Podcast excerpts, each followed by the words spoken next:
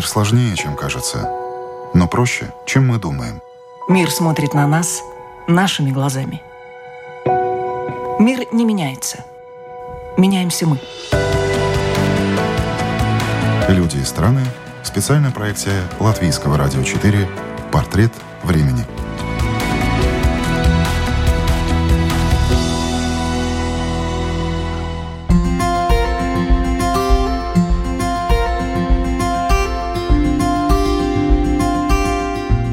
Пару лет назад группа единомышленников объединилась, чтобы противостоять пропаганде. Сейчас инициатива выросла в серьезный самостоятельный проект.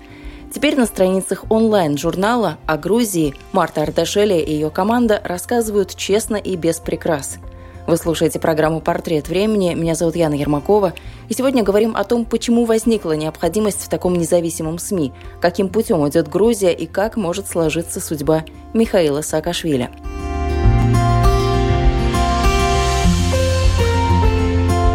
Быть независимым и богатым медиа достаточно сложно.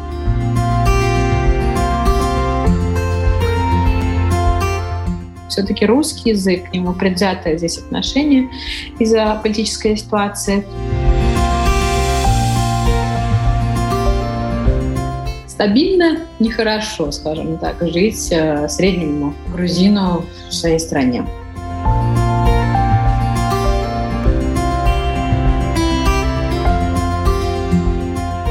Для мыслящих людей так определяет свою аудиторию грузинское независимое русскоязычное онлайн-издание «Сова» и одноименный YouTube-канал.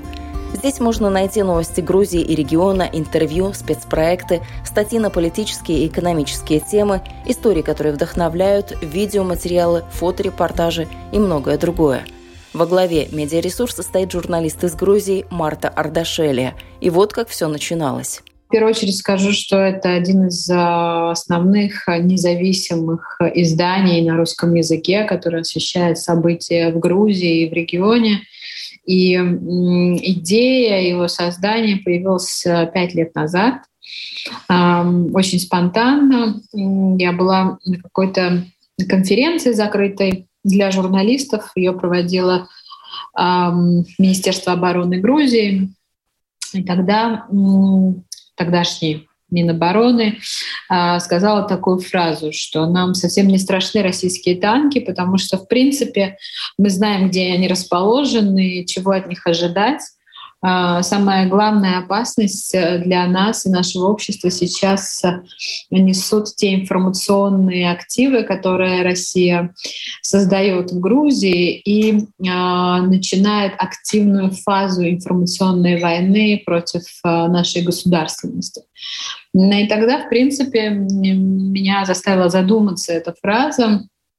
Я подумала, почему бы не создать в Грузии такой ресурс, который на русском языке рассказывал бы о том, а, что здесь происходит на самом деле, без каких-то фильтров а, политической пропаганды, которые, а, скажем, прямо ведутся некоторыми изданиями, аффилированными с Кремлем здесь, в Грузии, внутри страны, не только на русском, но и уже на грузинском языке достаточно активно.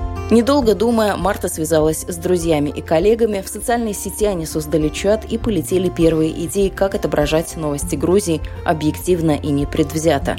Так, в процессе обсуждения и родилась мысль создать свое небольшое СМИ. Все, в принципе, журналисты, нам это интересно, и почему бы не попробовать? Ну, такая была немножко авантюра, конечно.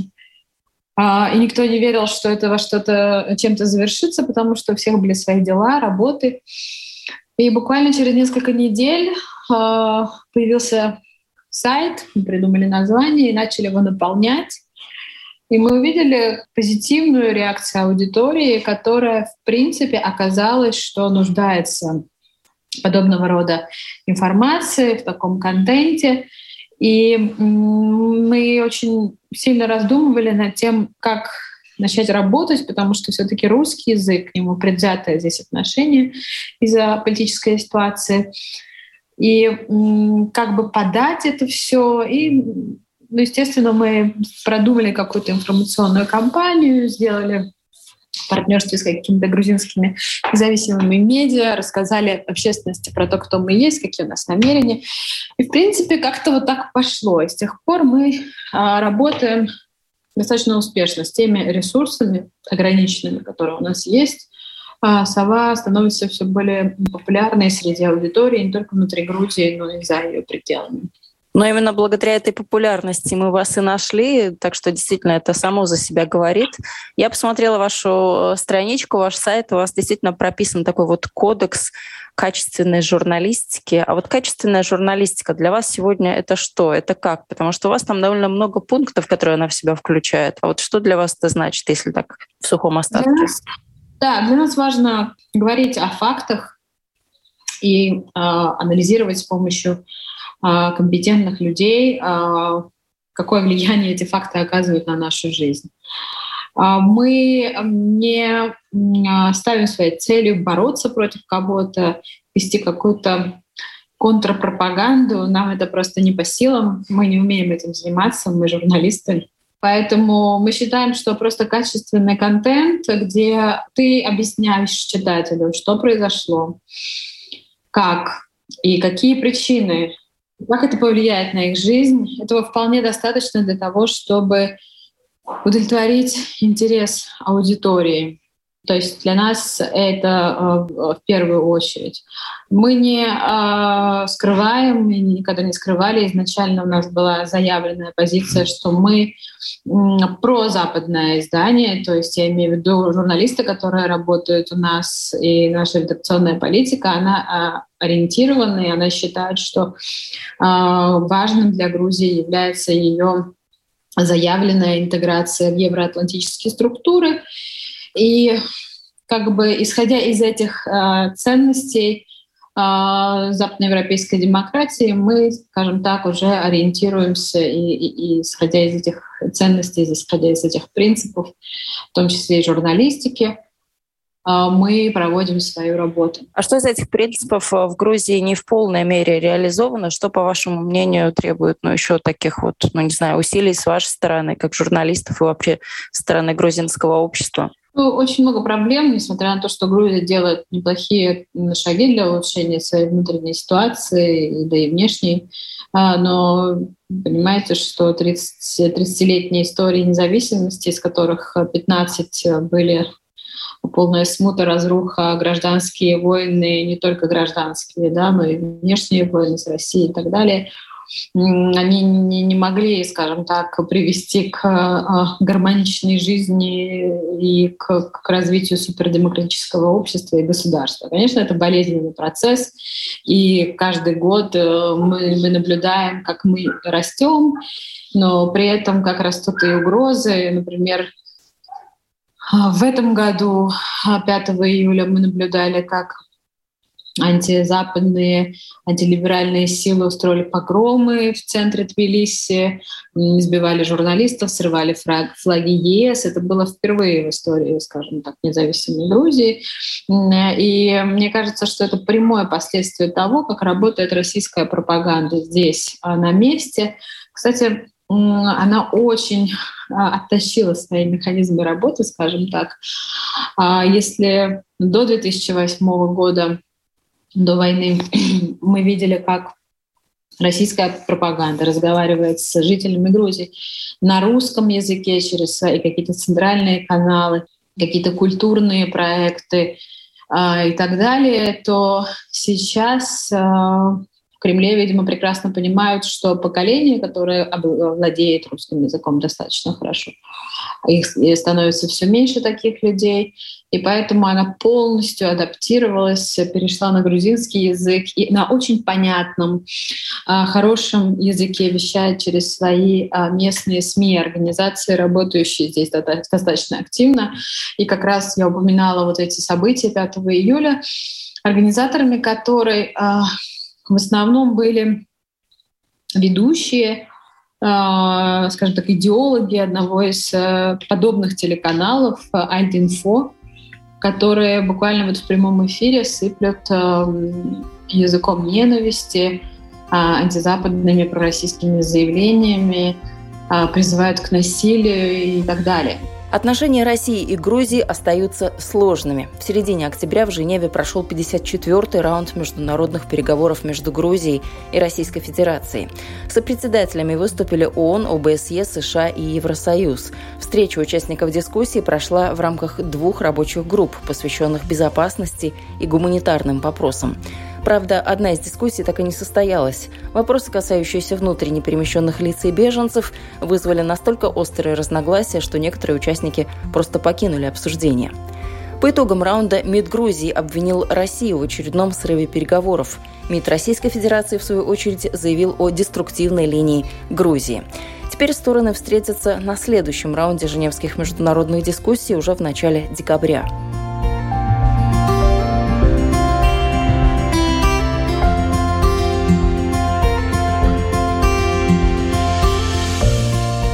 В каких, в принципе, отношениях э, Грузия с Россией сейчас находится? Отношений никаких э, на данном этапе э, фактически нет. С 2008 года дипотношения были разорваны на всех уровнях. С 2012 были восстановлены отношения в плане торгово-экономических и заработал формат, такой неформальный формат так называемый Карасина-Башидзе, где две стороны буквально официально, по крайней мере, а, это все закрытые встречи, мы не знаем, что там на самом деле происходит, но а, официально они а, рассматривают вопрос торгово-экономического сотрудничества между странами, в принципе, ничего удивительного в этом нет, потому что еще за, скажем, за два года, то ли за год до 2012 Грузия подписала, скажем так, согласилась впустить Россию в ВТО, поэтому открытие торговых э, отношений было одним из условий, скажем так. А, вот. И а, это вот на уровне межгосударственных отношений, то есть их фактически нет. Была попытка проведения встречи в ООН между главами МИД двух стран. Большой скандал был в Грузии, потому что не очень хорошая была коммуникация здесь, то есть эм, чуть ли не случайно из российских СМИ узнали а, про то, что Лавров и Залкалиани проводили первую после 2008 года встречу. В общем, очень много а, таких сложностей. Естественно, грузинское общество настроено очень негативно в этом отношении. Любые, скажем так, предпосылки на проведение каких-то встреч рассматриваются как, эм, как предательство со стороны официального Тбилиси, особенно в условиях действующей власти, которые очень часто обвиняют в том, что она держит, скажем так, пророссийский Э, курс, ну, по крайней мере, недостаточно четкий про, про западный, если можно так сказать, более мягко. Вот. Поэтому, что касается женевских дискуссий, этот формат был создан после 2008 года, и да, постоянно они срываются, потому что Россия настаивает на том, что Абхазия и Южная Осетия — это два независимых государства. МИД России опубликовал заявление, где призвал Грузию, Абхазию, Южную Осетию три отдельные страны, по мнению России, начать делимитацию и демаркацию границы, что для Тбилиси, естественно, абсолютно неприемлемо. Поэтому все подобные переговоры заканчиваются тем, что стороны просто покидают место встречи и расходятся в разные стороны. Ну, Грузия сейчас активно ищет э, место под солнцем, я имею в виду место на мировой арене. Вот ваш спецпроект назывался э, «Глубина погружения». Это тоже очень так характеризует вообще эм, саму степень разработки этой темы. Но один из э, заголовков был «Грузия – мост между Китаем и Европой». А действительно ли Грузия может стать таким мостом между Китаем и Европой, что и для этого нужно? Как это будет проявляться? Это будет опять-таки торговые отношения или какие-то еще? Речь э, идет о торговых отношениях. Когда мы готовили этот проект, это был очень актуальным так называемый шелковый путь, который потом э, и со стороны международных игроков как-то сдулся. Э, я, я точно не помню, как назывался этот огромный проект международный. Грузия была частью этой истории. Потом, кажется, все китайские организации, которые в нее, в нее входили, попали под санкции, и это все закрылось. Но, тем не менее, да, первый поезд пошел, и, в общем, эта схема как-то заработала, и были какие-то какие предпосылки развития этой истории. Если честно, я сейчас уже не очень слежу за этим. Вообще, вы понимаете, что вся ценность Грузии, в принципе, она, скажем так, отшибе Европы. Это ее э, геополитическая транспортная история. И именно поэтому как бы Грузия, в принципе, сохраняет актуальность для таких стран, как Россия и другие страны. А, соответственно, стратегически здесь можно разрабатывать очень много интересных проектов. Насколько действующие, будущие или предыдущие власти готовы эффективно работать в этом отношении, это уже как бы технические моменты, но потенциал, конечно же, у страны есть, скорее всего. И вот мы пытались как раз про этот потенциал и рассказывать.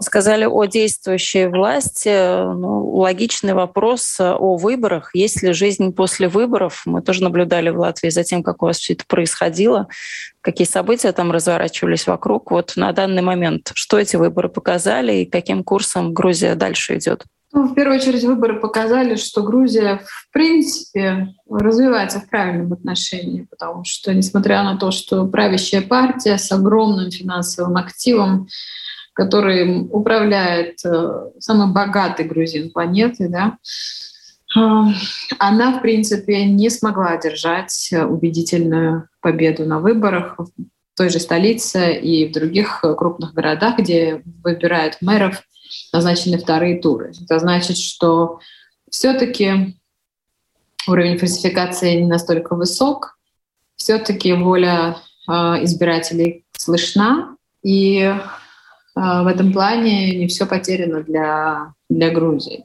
Да, шумно, да, как всегда, все это громко, э, интересно, для журналистов, хотя уже тем, те, кто работает много лет, уже немножко поднадоело, потому что мы видим, что мы немножко на одни и те же грабли постоянно наступаем и так далее. Но тем не менее, как я уже говорила, в принципе, если вот глобально такое делать, глобальную оценку, то не, не все потеряно для Грузии, потому что есть шансы сменяемости власти мирным путем, об этом декларируют э, все политические силы. Никто не хочет революционных сценариев. И мне кажется, что в какой-то мере это отображает зрелость и общества, и политического спектра. Внимание на прошедших выборах привлекла к себе фигура бывшего президента Грузии Михаила Саакашвили. Напомню, 1 октября, накануне выборов в органы местного самоуправления, его задержали в Тбилиси. В знак протеста он буквально сразу же объявил голодовку. Рацион политика с тех пор состоит только из воды и чая. 23 октября Саакашвили осмотрел его лечащий врач, специально для этого прибывший из США в Грузию. Как заявил доктор, состояние экс-президента может ухудшиться в любой момент, поэтому его нужно срочно перевести в многопрофильную клинику. Об освобождении Саакашвили, на чем настаивают многие международные правозащитники, речи пока не идет. Напротив, на недавний вопрос журналистов о том, возможно ли освобождение бывшего президента из заключения, премьер-министр Грузии заявил, что это исключено, и сидеть в тюрьме Михаил Саакашвили будет минимум 6 лет.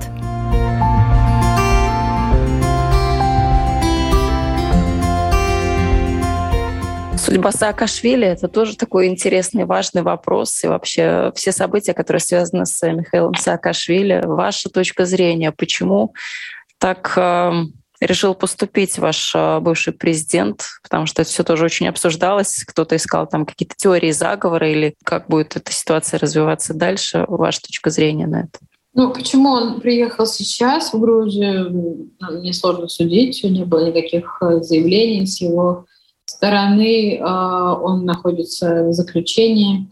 Однозначно, что он как бы мобилизует своих избирателей. Прошла огромная акция протеста, самая масштабная за последние 10 лет. Это были исключительно сторонники Михаила Саакашвили. До 50 тысяч собралось в центре Тбилиси. А, мы такого не помним с 2012 когда, собственно, грузинское население таким же образом прощалось с Михаилом Саакашвили. Соответственно, то, что ему удалось мобилизовать электорат, это очевидно. Какие будут дальше последствия его возвращения, посмотрим, потому что он держит голодовку, и, возможно, ухудшение его состояния как-то дополнительно мобилизуют общество. Ну, посмотрим, пока это все спекуляции, посмотрим, как себя поведет власть, посмотрим, как поведет себя оппозиция. Все будет зависеть от уровня накала, скажем так, страстей. Второй тур выборов в Грузии вот уже на носу. 30 октября жители Грузии должны будут выбрать мэров в 20 городах и районах. Еще в 24 районах 15 городов будут выбирать мажоритарных депутатов в местный совещательный орган.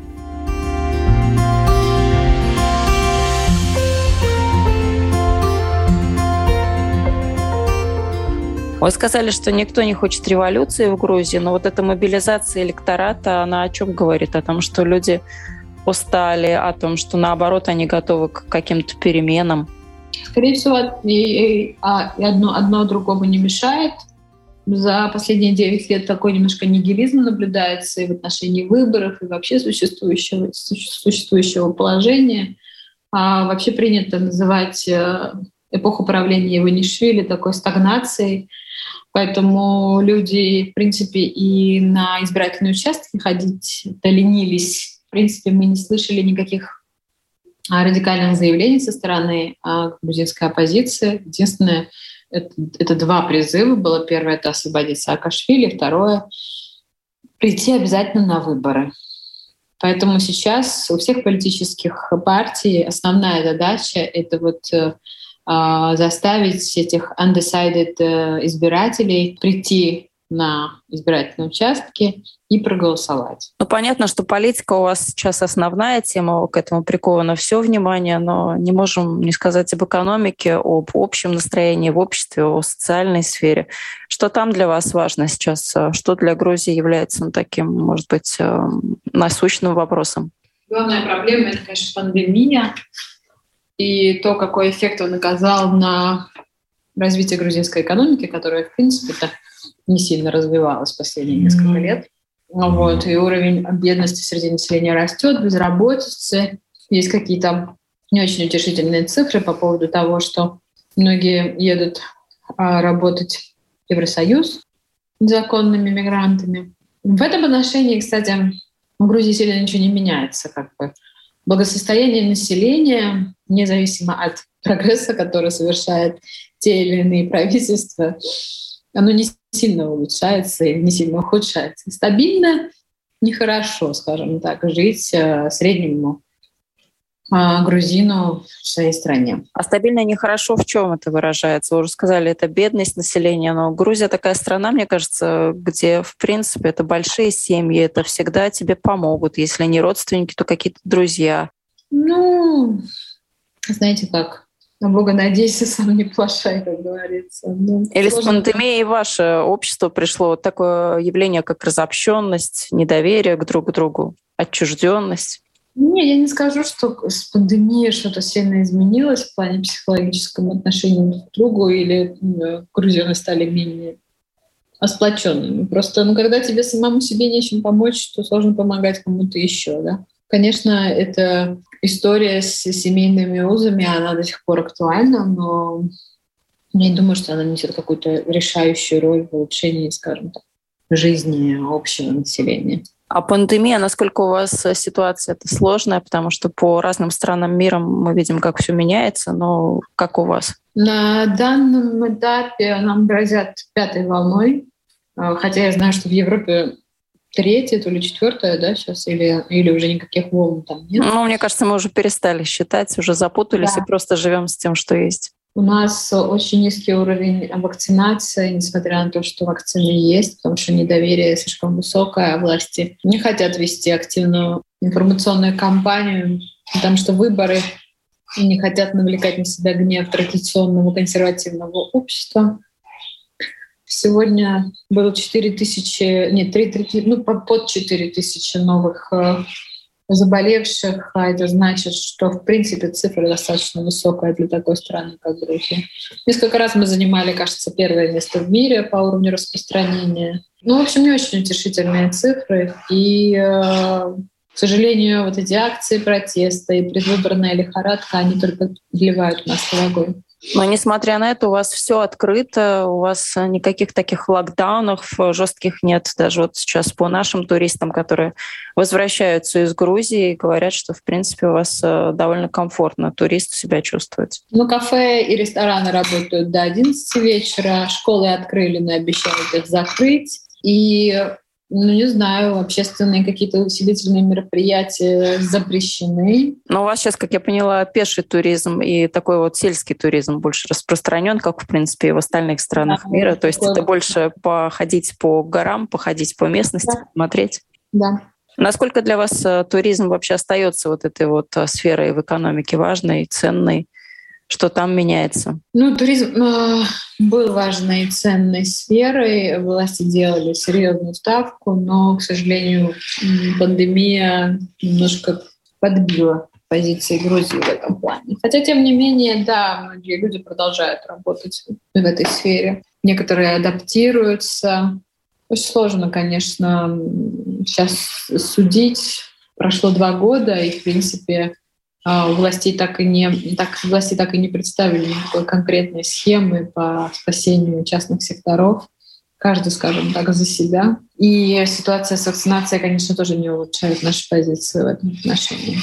Но у вас треть вакцинированных, там, по-моему, 31%. А как у вас власти, специалисты, эпидемиологи убеждают население кнутом, пряником? Вообще никак не убеждают. Мало того, даже вот министр образования буквально сделал вакцинацию себе, провел за неделю, кажется, до начала учебного процесса. Школьные учителя отказываются прививаться, и это все очень трагично смотрится. И власти не рискуют вступать в эту дискуссию, потому что им нужно выиграть парламентские выборы. То есть все, что будет э, причислено к закручиванию гаек, вы прогнозируете, что можно это будет увидеть уже после выборов, после э, итоговых результатов? Да. Во многих странах сейчас э, есть такая неопределенность, и э, на что жалуются люди, очень многие, не знаю, может быть, вы подтвердите или опровергнете в Грузии так или как-то иначе, люди к этому относятся. Э, очень много неопределенности, то есть э, люди очень хотят, общество очень хочет каких-то четких сигналов от правительства, каких-то шагов, какого-то понятного плана. У нас э, люди привыкли к этой неопределенности, потому что вообще немножко стихийно все происходит. И э, только четко, четких планов требует только бизнес-сектор, деловой сектор, который, скажем так, э, привык к четким каким-то стратегиям, а большинство грузинского населения, которое, к сожалению, безработные, ну, они как-то вот живут э, по, какой-то инерции, что ли. Тем не менее, вы сказали о том, что в Грузии есть потенциал, и потенциал для очень многих сфер, в том числе для каких-то стратегических проектов. Вот какие-то проекты, может быть, на данный момент есть или, может быть, могут появиться в будущем, как вам кажется?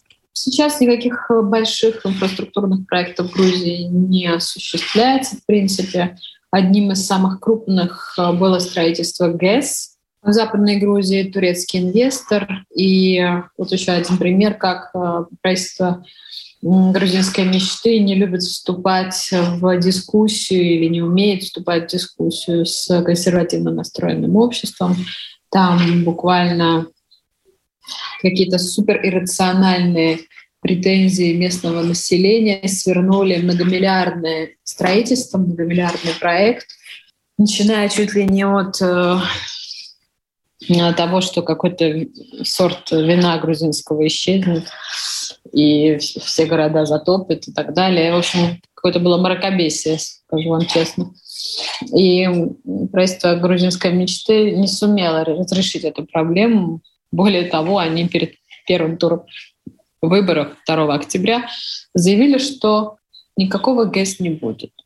И вот так вот эта инвестиция ушла из Грузии. Поэтому, к сожалению, сейчас вот такая тенденция, и несложно судить, а, какие будущие инфраструктурные проекты, пока вот заявленных таких сильно нет. А почему, как вам кажется, у консерваторов а, такое большое влияние на какие-то решения, на власть? А в чем сила этого консервативного общества? Это большинство или, или в чем, в чем преимущество? Это, это основной избиратель грузинской мечты, скажем так. Поэтому они очень дорожат их мнением. Я бы сказала, что это консерваторы, потому что консерваторы — это не, не такое слово обидное. Это какая-то традиционная, немножко необразованная часть людей, которые верят в теории заговора и во всякие мифы, которых легко очень обмануть. Например, э, российская пропаганда очень хорошо работала как раз вот в направлении этого ГЭС. Очень много было спекуляций по поводу того, что раз турецкий э, инвестор, значит, Турция грозит экономической безопасности Грузии, использовали старые вот эти рычаги манипуляции общественного мнения, что Османская империя, мусульмане. Но сейчас Турция является основным стратегическим экономическим партнером нашей страны, поэтому очень странно, что эти люди выходили на акции протеста и говорили о том, что турецкой компании «Энка» исходит серьезная безопасность, э, опасность для наших национальных интересов. И, в принципе, Грузинская мечта очень часто тиражирует сама подобные мифы и пытается таким образом коммуницировать со своими избирателями.